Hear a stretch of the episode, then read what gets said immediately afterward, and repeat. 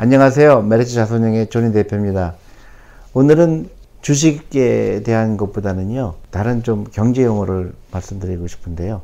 여러분들 그런 용어 들어보셨죠? 자본과 노동의 유연성. 한국에서 천구백구십칠 년, 정확하게 약 어, 삼십 년 전 얘기죠. 그때 한국은 아이엠에프를 겪었습니다. 그렇게 열심히 일했는데 아이엠에프라는 경제 위기를 겪었을까요? 가장 근본적인 이유는 뭘까요? 근데 제가 생각했을 때는 그 한국이 유연성이 부족했다는 거라고 생각해요. 노동과 자본의 유연성입니다. 한 나라의 경제가 그 움직일 때 시간에 따라서 어떤 산업이나 어떤 기업의 부가가치가 높은 산업이 있죠. 예를 들어서 과거에는 어, 예를 들어서 한국 같은 경우에 처음에는 농업으로 시작했지만 그 다음에 그 경공업, 중화학공업, 그 다음엔 서비스 산업으로 옮겨가게 돼 있죠. 그래서 경제 발전을 따라서 그 경쟁력이 있는 부분이 점점 좀 더 부가가치가 높은 데로 옮겨가는 겁니다. 근데 거기서 결정적으로 잘못된 거는 세상은 변하거나 아니면 국가가 변하고 있는데 가장 중요한 자산이죠. 자본과 노동이 옛날에 머물러 있는 거죠. 특히 어, 종신고용이라든가 어, 자본도 그런 대로 자연스럽게 자본이 옮겨가야 되는데 잘못된 것에 자본이 모여 있으면 부가가치가 일어나지 않겠죠. 아이엠에프가 일어나게 된 결정적인 계기는 빚을 들여와서 어떤 사업을 하는데 부가가치가 더 이상 있지 않은 데 투자가 된 거죠. 노동은 어, 자연스럽게 부가가치가 없는 데서 부가가치가 높은 데로 옮겨갔어야 되는데 종신고용이라는 것 때문에 한 곳에 머물고 다른 데로 가지 못하는 거죠.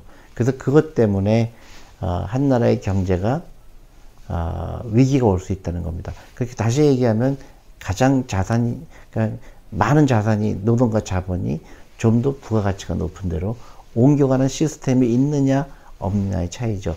그래서 그걸 가장 못한 나라가 일본인 겁니다. 그래서 일본은 계속 그 새로운 산업에 노동과 자본이 가지 못하고 옛날 산업에 그대로 머물러 있는 우를 범하기 때문에 지금 계속 일본은 하락세를 겪을 수밖에 없는 거죠. 그래서 노동과 자본의 어, 유연성이 그렇게 중요한 겁니다. 노동의 유연성이라는 거는 어, 예를 들어서 어, 어떤 산업이 있는데 과거에는 굉장히 어, 사람도 많이 필요했고 성장하는 산업이었지만 더 이상 부가가치를 창출할 수 없는 산업이 되어버렸을 때 그 인력이 어, 다른 부가가치가 높은 데로 옮겨갈 수 있느냐 이거죠.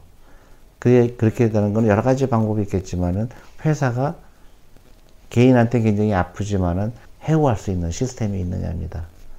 아, 그게 굉장히 중요한데 이제 그럼 사회적인 합의가 필요하겠지만 이 노동의 어, 유연성은 굉장히 중요한 겁니다. 미국 같은 경우는 금융산업은 훨씬 더 이렇게 심합니다. 제가 일하던 회사 같은 경우에는 어, 에피소드인데요. 얼마나 그 사람을 해고하기 쉬우냐면요. 아침에 출근할 때 어, 그 경비원이 부릅니다. 그래서 그 명단에 보고 이름이 들어가 있으면 회사에 못 들어가게 해요. 오늘부터 당신은 해고됐다고 통보를 합니다. 굉장히 잔인하죠. 근데 개인적으로는 굉장히 어, 그 아프긴 아플 수가 있지만 어, 이제 그분도 어, 더 부가가치가 높은 산업으로 옮겨가는 게 그 본인도 사실은 장기적으로 보면 좋은 거죠. 그래서 어, 그, 그 노동에 대한 그 유연성이 굉장히 중요하다. 자본도 마찬가지죠. 자본도 옛날 아이엠에프 때 어떤 결정적인 실수를 했냐면은 철강이라든가 더 이상 부가가치가 높지 않은 데를 은행이 너무나 과도하게 빌려준 겁니다. 그래서 그게 돈을 못 갚았을 때, 돈을 못 벌었을 때 그게 경제 위기로 이어진 거죠.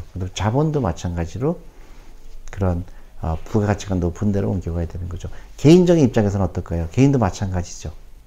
예를 들어서 앞으로 부가가치가 올라가는 거를 내 노후 자금이 투자가 돼야 되는데 대부분의 사람들, 일본이 특히 미스테이크를 했죠. 은행이나 아니면 부동산에 대부분의 자산을 거기다 묶여놓은 게 결정적인 실수인 거죠. 노동과 자본에, 그 다음에 우리나라 하나 더 더한다는 교육이죠. 앞으로 우리가 살아갈 세상은 지금하고는 전혀 다른 세상이 될 거거든요. 부가가치가 높은 산업으로 갈 수 있는 거죠. 노동과 자본 그리고 교육의 유연성이 그 어떤 것도 중요한 겁니다. 국가적으로도 그런 시스템이 필요한 거고요. 여러분들 개인 개인도 거기에 맞추는 라이프 스타일을 갖는 게 굉장히 중요하다고 생각합니다. 여러분들 도움이 되셨길 바랍니다. 감사합니다.